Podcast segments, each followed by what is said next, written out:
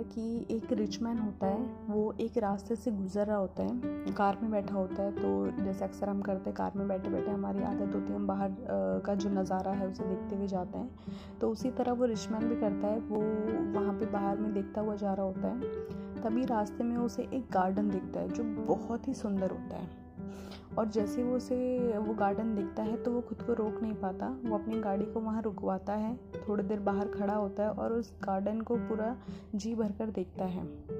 तभी थोड़ी देर में उसे एक आदमी दिखता है जिसका वो गार्डन होता है, और उसे लगता है कि मुझे यहाँ उसे वहाँ जाना चाहिए उसके पास में और अप्रिशिएट करना चाहिए।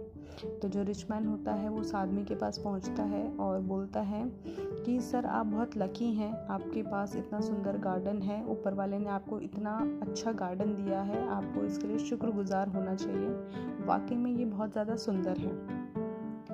इतना सुनकर के जो सामने आदमी होता है वो जवाब देता है, आपने बिल्कुल ठीक कहा, मैं बहुत शुक्रगुजार हूँ इस चीज़ के लिए, और मैं आपको एक चीज़ ज़रूर कहना चाहूँगा कि आपको इस गार्डन को उस समय पर देखना चाहिए था जिस समय पर ये एक बंजर धरती थी, इसके ऊपर कुछ नहीं था, ये खाली मैदान पड़ा था, और आज मैंने इसे ऐसा बनाया है।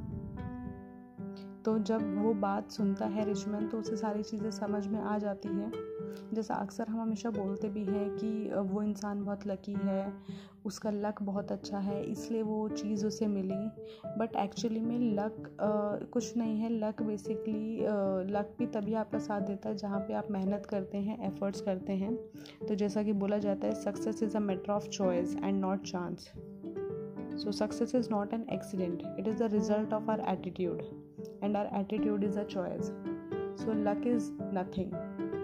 so ये चीज़ जो हम हमेशा अक्सर बोलते हैं, आपका लक बहुत अच्छा है, please don't say like this. जो भी लोग वहाँ तक आज कहीं पहुँचे हैं, उन्होंने उसके लिए मेहनत करी है, उन्हें अप्रिशिएट कीजिए, बट उनके एफर्ट्स को लक के भरोसे मत छोड़िए और लक का नाम मत दीजिए।